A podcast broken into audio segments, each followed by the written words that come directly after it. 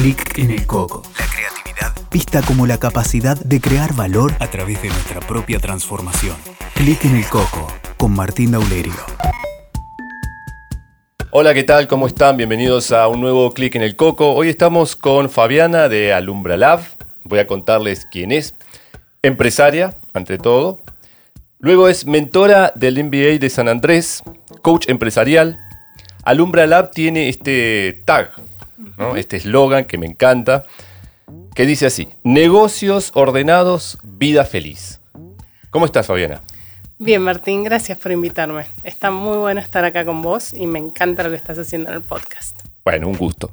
Y hola a todos los que nos están escuchando, eh, porque me dan ganas de conocer a cada uno. Bien.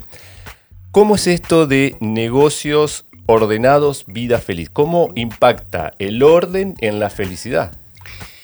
Y cuando vos empezás un negocio y empezás a trabajar en el negocio, es una etapa que todo es realmente como muy desordenado. Pero a veces, además de todo eso, te va súper bien. Y cuando te va bien, empiezas a decir, ¿cómo? Me está yendo súper bien, es todo un desorden, gano dinero y no la estoy pasando para nada bien.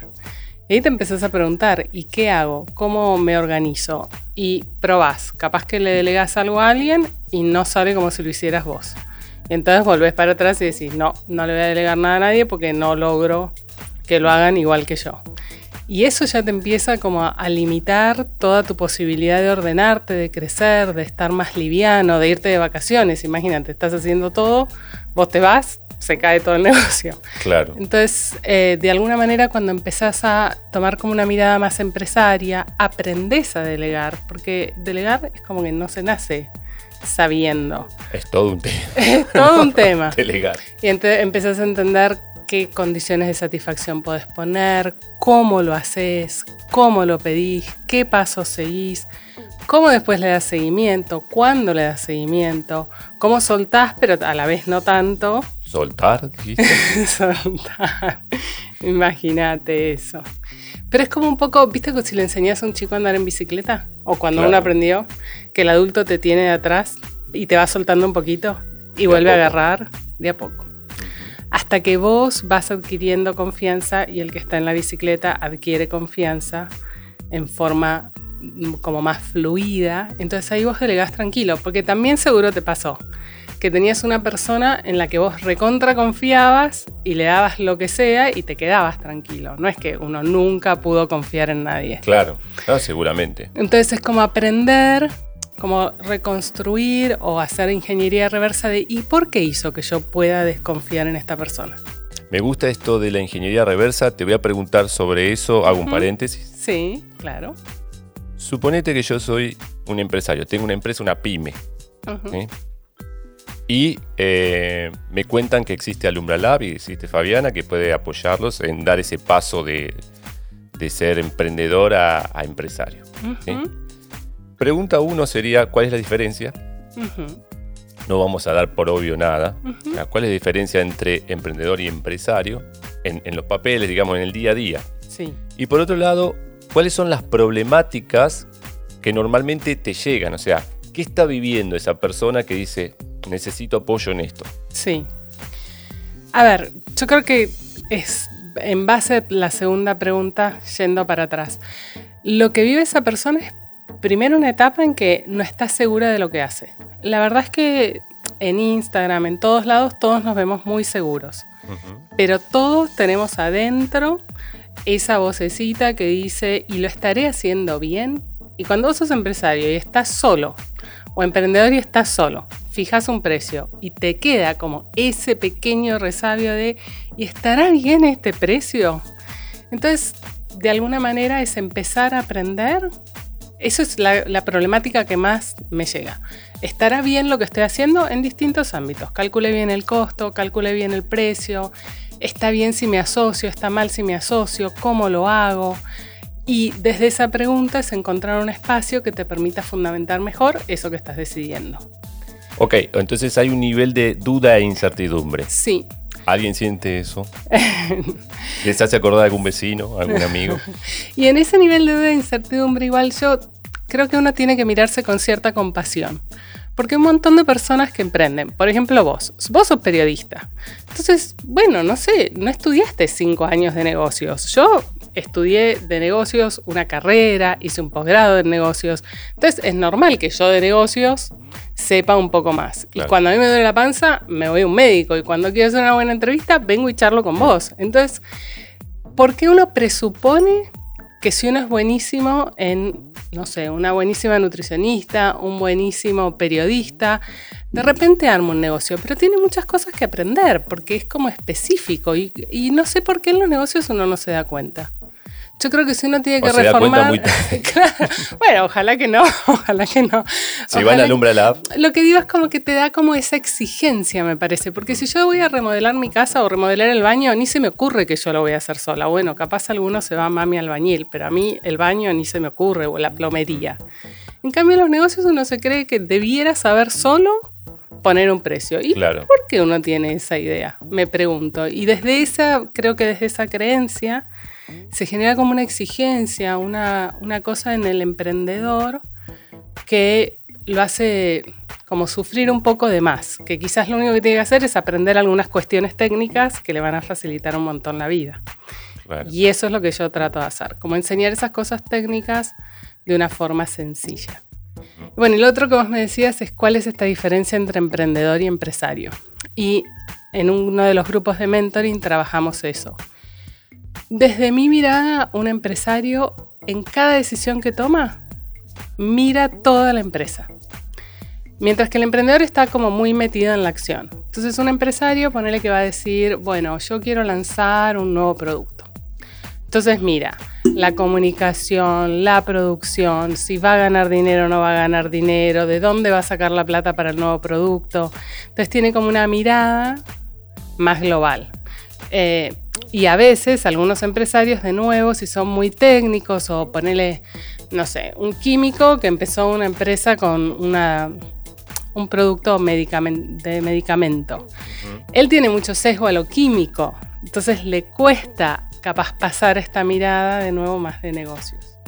Entonces, esa creo que es la diferencia entre un empresario. Por eso a veces muchos emprendedores cuando crecen y muchas pymes ponen gerentes generales profesionales de los negocios, digamos.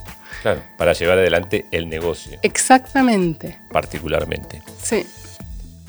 Fabiana, ¿cuál sería el punto A y cuál sería el punto B?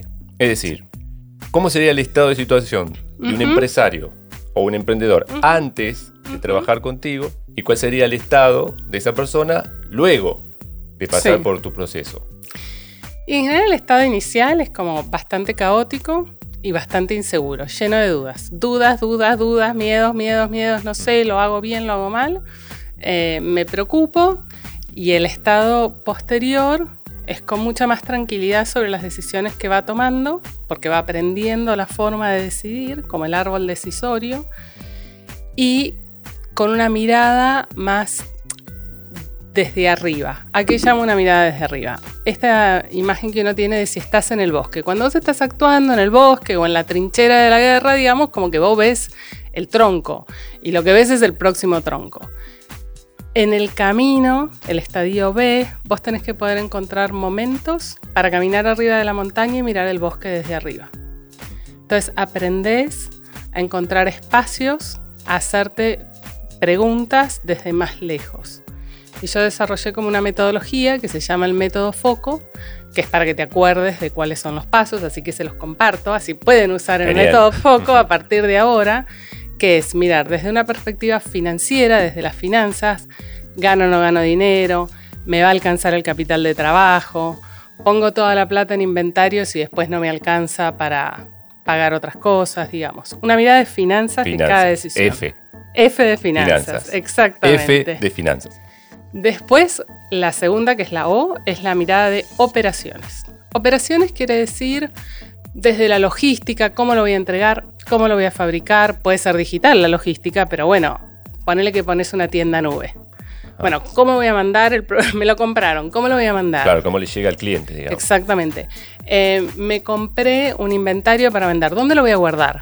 Digamos, una mirada de operaciones desde cómo opera esta idea que yo tengo en la práctica. cómo organizo mi stock, cómo sé cuánto tengo, qué tengo, qué no tengo. Después, entonces ahí tenemos finanzas, operaciones. La C es de comercialización. Comercialización tiene como miradas digitales, miradas que serían de, en inglés es brick and mortar, que es como de ladrillos y, y, el cemento que va entre los ladrillos, como, como de productos, porque todavía la gente abre locales, hay restaurantes, no es todo digital, digamos. Entonces la parte comercial. ¿Cómo lo voy a vender? ¿Por dónde lo voy a vender? ¿Cómo lo voy a promocionar? ¿A qué precio? ¿Cuántos productos? Entonces, mirar la parte comercial de cada iniciativa que tengo. O sea que en, ese, en esa C entraría comunicación, marketing, ventas. Sí, absolutamente. Y si voy a tener un vendedor, qué comisión le voy a pagar y quién puede ser ese vendedor. O si ya tengo un vendedor y lanzo cinco productos más, puede ser el mismo vendedor. Y si tengo un vendedor que está yendo, no sé, a tiendas gourmet, pero ahora quiero vender en restaurantes, puede ser el mismo o no. Entonces hacerte un montón de preguntas que tienen que ver con lo comercial para que te cierre en todos los aspectos, digamos, ¿no? ¿Cómo lo voy a comunicar? Y si tengo, no sé, un geriátrico y lo podré comunicar por Instagram y quizás no, o quizás sí porque lo compran los hijos, no sé, tengo que poder hacerme una estrategia comercial coherente. Creo que es esto de hacerte preguntas te permite diseñar el futuro y poder ver todos los las cuestiones, los detalles, ¿no? Que después pueden entorpecerte el, la creación o el crecimiento del proyecto. Sí, y como vos sabés, yo soy coach y vos también sos coach, y si a eso le pones la mirada de la programación neurolingüística, es como mirar una película larga, donde vos llegás a mirar cómo se desarrolla esa película y todas las escenas que tiene esa película y cualquier objeción que te pueda surgir, que desde el lugar de las objeciones, el pensarlas y preverlas te ayuda a sobrepasarlas. Porque ya vas encontrando como, ¿y qué pasaría si? Entonces ahí armas la C, que es el área comercial. Entonces teníamos finanzas, operaciones, operaciones muy bien, comercial, y el último es orden. Orden. Qué palabra. Para mí sería lo primero, pero está, bueno. Y lo que pasa es que no me da bien el acrónimo. Pero el orden tiene que ver con, primero tu agenda, ¿no? ¿Cómo voy a hacer todo esto? ¿Qué hago primero? ¿Qué es lo importante? ¿Qué es lo urgente? Y orden también, la parte que muchas personas odian, yo un poquito lo odio mm. también, que es la parte de la administración, digamos. Por ejemplo, yo voy a usar el monotributo. Bueno, perfecto. ¿Cuáles son los límites del monotributo, mi querido contador? Claro. Eh, ¿Quién va a facturar? ¿Quién va a llamar para cobrar? Si me paso responsable inscripto, los precios que puse, ahora que pago IVA, ¿Me funciona o no me funciona? Ese es un tema. es un tema. Es un salto. Es un salto. Pasar de monotributista a responsable inscripto es tremendo. Tremendo, pero no sabes qué hacer con los precios. O sea, que le empiezo a cobrar IVA. ¿Qué va a pasar si le empiezo a cobrar el IVA? Absolutamente. Porque... Eh, diferenciado. Sí. Y pero esa parte requiere, es parte de la mirada y es lo que yo llamo orden. Tiene que ser coherente y consistente tu estrategia en el momento en que la pensás. Porque si no, de repente te chocas y decís, ¡Chu! me pasé del monotributo. ¿Puedes creer lo que me pasó a mí, que yo hablo tanto del orden y por eso se los comparto? El año pasado, por tan solo 10 pesos, me salí del monotributo. Y casi lo mato a mi contador y le digo, ¿cómo no me avisaste? Y él me dijo, ¿Cómo vos no me dijiste que ibas a estar creciendo tanto? En definitiva, es el empresario el que es responsable de sentarse con foco y con orden a mirar lo que va a hacer y a prever, por ejemplo, qué organigrama, aunque suene grande y aunque el organigrama sean dos o tres personas, pero qué se requiere para que yo pueda hacer estas operaciones, porque yo no puedo estar yendo a retiro a entregar un paquete claro y grabando podcast mientras tanto. Y tengo que poder preverlo, porque si cualquiera de esas piezas en esta mirada 360 grados no está armónica, se nos desbarata todo. Y los empresarios son bastante habilidosos en tener esa mirada. Y cuanto más grandes tienen un equipo, entonces capaz que hay un ser humano que representa cada uno de esos intereses y se sientan todos a la mesa. Entonces esos seres humanos en esa reunión, cada uno mira desde su quintita hasta que esos seres humanos no estén, uno se puede sentar con una hoja de foco, ir tildando cómo esto que voy a hacer se plasma en cada una de Claro. estas. Sí, y es. Escucho que es muy importante también poder poner cada pieza a realizar esa tarea donde hace una diferencia, donde multiplica y no haciendo algo que cualquier otro puede hacer, digamos. No por desmerecer la actividad, sino. Ahí donde rinde cada una de las piezas ¿no? Sí. del, del- del- del equipo. Sí, entender dónde agrega más valor esa persona, qué son sus habilidades, cómo hay coherencia y consistencia, digamos, porque la verdad es que también, sobre todo cuando las personas empezamos, agarramos a alguien de confianza y le pedimos a veces tareas que no están en su eh, set de habilidades. Exacto. De ahí nos metemos en problemas rápidamente. ¿Qué función tiene en todo esto la ingeniería reversa? ¿Cómo la aplicás? O sea, ¿cómo Ay. podría cualquier persona que está mirando aplicar esto de la ingeniería reversa para poder ordenar algo o hacerlo más efectivo, más operativo? Yo quiero decir que esto no estaba planificado, porque yo amo la ingeniería reversa. Y acá justo Martín me, me deja hablar de mi tema favorito. Es que la ingeniería reversa es el concepto más genial que hay. Porque vos antes me preguntaste, ¿cómo hago para llegar de A a B? Exacto. Pero, volviendo a lo que decíamos de la PNL y volviendo a B, si yo sé claramente cuál es B, puedo caminar hacia atrás y empezar a decir qué pasos me van a llevar a B. Ok. Supongamos, por ejemplo, vos me decís, B es Mar del Plata. Después te voy a hacer un ejemplo que B es vender 100, pero B es Mar del Plata. Perfecto, entonces nosotros queremos llegar a B. Bueno, hagamos ingeniería reversa, Martín. ¿Cómo hacemos para estar mañana en Mar del Plata? Empezamos a pensar De Mar de Plata hacia atrás, digamos. de Mar del Plata. ¿Tenemos auto o no tenemos auto? ¿Queremos llegar súper rápido y tenemos plata para avión y allá no necesitamos auto? ¿Hay posibilidades de tren? ¿Preferimos ir en colectivo para charlar en el camino? Y una vez que tomamos esa decisión decimos, ok, prefiero en el colectivo. Bueno, genial. Entonces, los pasajes de la línea que va a Mar del Plata, ¿los puedo comprar por internet o tengo que irme a retiro? ¿Cómo miro los horarios? Y ahí voy un paso para atrás. Y me voy acercando a cuál es la primera acción que yo tengo que tomar para que de verdad mañana podamos ir a Mar del Plata. Claro. Entonces, eso es la ingeniería reversa, desde el resultado para atrás. Te garantiza que de ver el- el- o visualizar el resultado Sí. Ujú. 100%, no se te escape en piezas, ¿no? Pasos en el medio, recursos, se me, se me ocurre. Absolutamente. Y opciones. Y que mires, es como que vas desde el abanico de opciones posibles, eligiendo cuál es, y cuanto más vos hayas detallado ese objetivo, como una meta SMART, o yo tengo inclusive una metodología que es como la meta extra SMART, pero bueno, como una meta SMART, que quiere decir que una- un objetivo simple, medible, eh, accionable, alcanzable, eh, y que esté sujeto al tiempo. Entonces, si en tu resultado vos sabés, yo quiero estar en Mar del Plata mañana a las 4 de la tarde, no en cualquier horario, y no quiero gastar más de 5 horas en el viaje, eso ya te acota un montón el análisis previo. ¿Cuánto de el, el tiempo como recurso entra en juego en tu proceso? ¿En qué sentido el tiempo como recurso? Claro, porque vos dijiste mañana a las 4 de la tarde Sí. y queremos viajar tanto Ah. tiempo. ¿no? Sí, el setear el tiempo es súper importante. Porque eh, realmente si vos no le pones un tiempo, primero te podrías quedar toda la vida pensando, si yo no sé qué quiero llegar mañana a Mar del Plata y bueno, no sé si es para Semana Santa, primero que quizás la información es irrelevante, quizás no lo miro ahora y lo miro eh, en un mes. Saber para cuándo quiero. Y también a veces es importante cuánto tiempo quiero invertir en averiguar esto.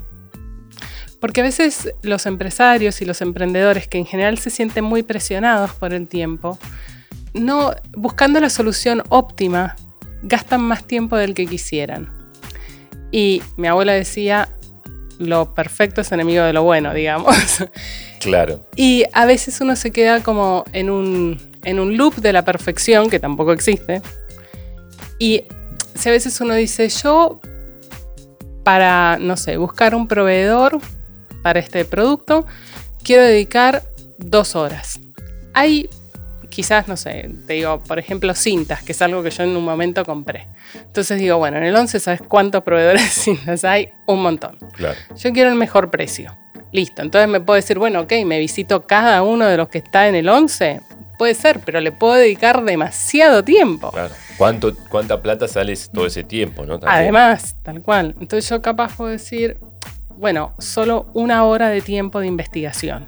Y voy a optimizar dentro de esa hora. Entonces el factor tiempo es como súper importante.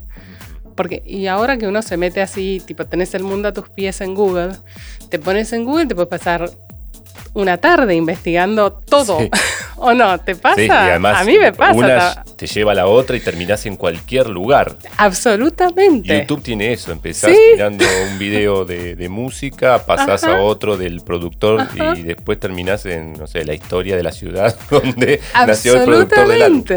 Sí. Sí. Y viendo cosas muy lindas, pero bueno, por eso la variable tiempo a veces yo la uso bastante eh, para priorizar y para manejar mi agenda. Y me obligo a no dedicarle más de X tiempo a cierta investigación o cierta tarea, porque la verdad es que uno puede seguir optimizando y optimizando y optimizando y también eso te libera de lo que a veces da miedo, que es la acción, ¿no? Ok. Bueno, Fabiana, para ir cerrando esta conversación, te dejo un espacio para que vos puedas comunicar o entregar algo que creas o sientas que es de valor. Ujú. Bueno, yo creo que algo que para mí es de mucho valor es el tema de el poder armar equipo. Y creo que para poder armar equipo, que es la única manera de crecer, porque el día de todos tiene 24 horas, hay un tema, creo que yo he sentido en el pasado una cierta confusión entre lo que es confiar y no confiar. Y hay para mí un gran aprendizaje en aprender a delegar correctamente y fundamentar bien eh, qué, qué significaría confiar. Eh, entonces, para mí lo importante es como cambiar la pregunta capaz de yo tengo, yo confío o no confío a la pregunta de qué puedo hacer y cuáles serían las metodologías para poder crear confianza entre mí y otra persona mientras aprendiéndole a delegar. Como esto que decíamos al principio de la bicicleta. Cómo puedo ir generando una danza de confianza para poder tener equipo, un equipo contento, estar contento yo y poder crecer durmiendo tranquila en la noche, eh, pero como poder encontrar las formas de confiar en los demás para construir equipos motivados también, porque cuando Claro. alguien no confía, eh, los demás también se frustran, porque entonces trabajar mucho la comunicación con coaches como vos, con por eso yo también me llamo como coach empresaria, empresarial, porque puedo ayudar en la parte técnica, pero también en esto de eh, construir la confianza para poder tener equipo y no estar solo. Claro, esa palabra clave, ¿no? De construirla. No Sí. darla como algo que ya Sí. viene en el otro dado, que es una persona confiable, no. Sino de qué manera puedo construir confianza, o sea, cuáles serán, Sí. serán los pilares, los estándares. ¿no? Y me encanta lo que decís y a eso le agrego entonces construir un vínculo de confianza. No quizás basarlo en es confiable la otra persona, sino construir desde qué significa la confianza para mí y qué significa para el otro un vínculo de confianza en el ámbito laboral. Y la verdad es que cuando se construye es tan lindo trabajar en equipo que les dejo a cada uno la posibilidad y el desafío de ir de aprender a construir esos vínculos. Y como vos decís, no darlo por está darlo por sentado, Claro. digamos, Darlo. sino que hacer el trabajo de eso. Genial, Fabiana. Bueno, un gusto tenerte. Antes de terminar el podcast, te voy a pedir que des tus datos en las redes para el que le interesa lo que haces te pueda encontrar. Uh, buenísimo, gracias. Eh, en- me pueden encontrar a través de dos páginas web. Una es Alumbra Lab, L-A-B como laboratorio, Exacto. para iluminarse en los negocios, alumbralab.com para negocios ordenados y vida feliz. Y para ir aprendiendo esto de las conversaciones y la comunicación en un blog que se llama Lidera como Coach, para aprender cómo las distinciones del coaching aplicadas al liderazgo y a las empresas. Es lidera Como coach como coach. Así que en esos dos lugares. En Instagram todavía no, porque no está lanzado, pero en breve, si se mantienen, si se anotan en el newsletter, seguro en breve va a estar. Genial. Bueno, Gracias, un gusto Martín. tenerte, Fabi. Gracias a todos los que estaban ahí. Perseverancia y se puede, yo les aseguro a cada uno. Ok, muchas gracias, Fabiana. Gracias, Martín. Nos vemos en el próximo Click en el Coco. Besos. Escuchaste Clic en el Coco con Martín Daulerio. WeToker. Sumamos las partes.